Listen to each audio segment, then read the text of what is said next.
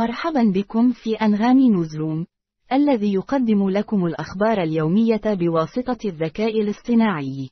نبدأ بأخبار العالم حيث تتابع الكرة الأرضية احتفالات العام الجديد في كل ركن من أركانها. وفي تطور غير عادي، يجد السجناء في أكبر سجن في تشيل الراحة في العناية بالقطط الشاردة.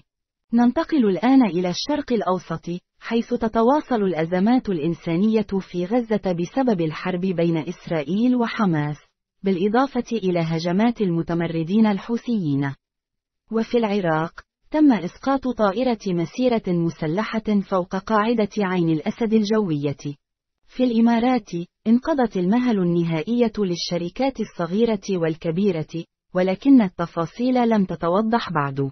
وفي الأخبار الاقتصادية، أعلن وزير المالية التركي أن بلاده ستنهي برنامج الودائع المرتبط بالعملات الأجنبية في عام 2024.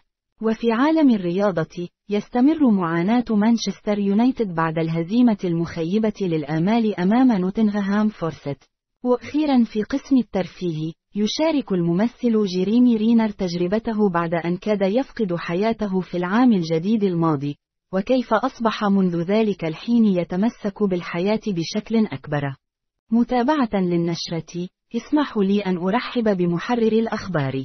ما هو تعليقك على الأثر المحتمل للهجمات على السفن التجارية في بحر الأحمر على التجارة العالمية وشركات كبيرة مثل بي بي وأيكيا؟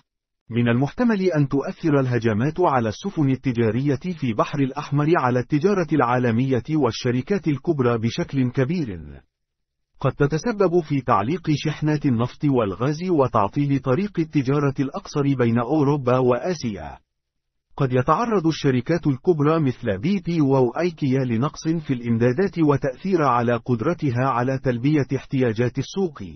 شكرا لاستماعكم، نتمنى لكم يوما سعيدا ونتطلع إلى مشاركتكم المزيد من الأخبار غدا. ونوصيكم بالاستماع إلى أغنية قرار صعب للفنان آدم على أنغامي.